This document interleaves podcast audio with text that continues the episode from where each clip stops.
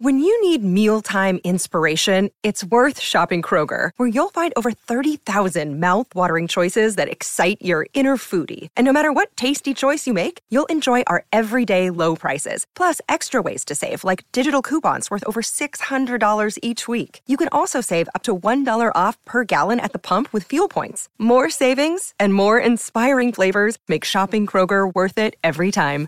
Kroger, fresh for everyone. Fuel restrictions apply. This is Eric Brotman, the host of Don't Retire Graduate, the podcast that teaches you how to advance into retirement rather than retreating.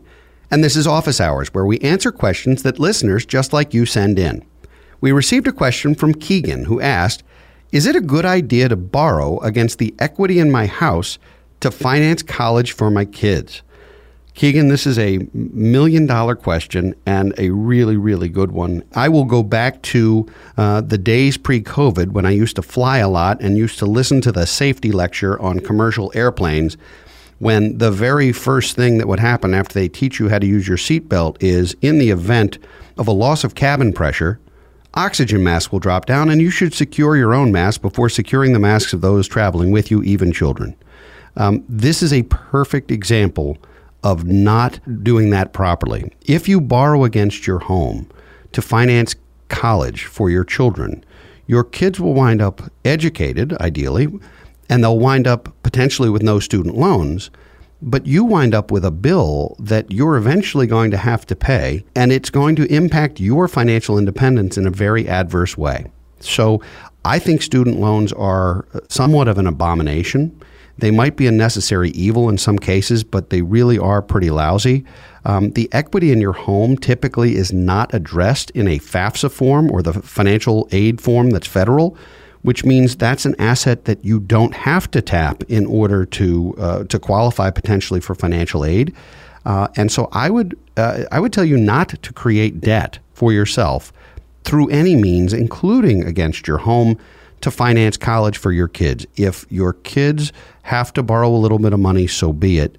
Um, but particularly an undergraduate education right now is not worth 20, 30, 50, $80,000, $100,000 of debt because you're starting in such a hole and the undergraduate education is no longer worth starting in that hole.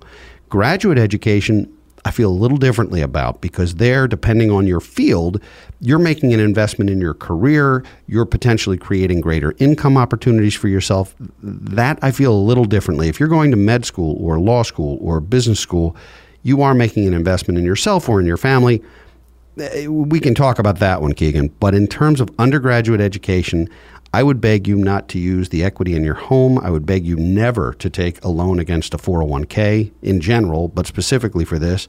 I would tell you not to co sign on giant student loans because they will ultimately fall on you, and the return on investment is generally not very good. So um, it is important to take care of your kids. I get that, and it's important to educate your children. We all want our kids to do better than we do. Um, it's not necessary to go into massive debt to do it and your home, particularly your personal residence, is um, should be somewhat sacred in that regard. And uh, it, it's real important to take care of yourself before you take care of your kids. Um, we've seen folks in our practice. We've seen folks come in and they've got four kids that they're educating, and they're spending hundreds of thousands of dollars on college educations. And my only reaction is that's, that's terrific. Which one of your kids are you going to live with? when you're no longer making your income. And I say it tongue in cheek, but I think it actually resonates a little bit because um, it's one thing to give your kids a, a shot at a better life. We all want that. It's another thing to put yourself in a position where you're going to have to rely on your children to take care of you financially. Um, that is not the order of things. That is not ideal. Um, and so, Keegan, I appreciate your question. I would tell you to try not to use debt at all but certainly not to be borrowing against your house for college education or really for any purpose other than taking care of your house. Um, and, and, so, uh, thank you for your question. Um, I hope this was helpful. Please consider sending us a question, which we might answer in a future episode of Office Hours. For more, go to don'tretiregraduate.com, post your question on our Facebook page, or tweet us at Brotman Planning. Don't Retire Graduate is now a book available in print, Kindle, and audio formats. For more information or to order your copy, go to brotmanmedia.com slash books or search for Eric Brotman on amazon.com. Thanks for coming to Office Hours. Be sure to tune in for new content every Thursday. For now, this is your host, Eric Brotman, reminding you don't retire, graduate.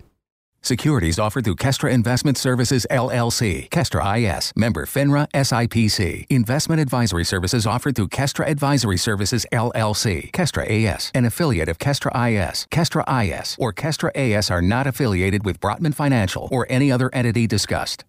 Hi, my name is Sarah, and I want to tell you about my podcast called can I offer you some feedback? I'm a business consultant and executive coach with over 20 years' experience in change management, leadership development, and naturally providing feedback to high performers. My podcast is for those of you who have a complicated relationship with feedback, whether giving, receiving, avoiding, or seeking. Feedback is essential for our development. In each episode, you'll hear from real people across industries with their ideas, perspectives, and best practices on feedback.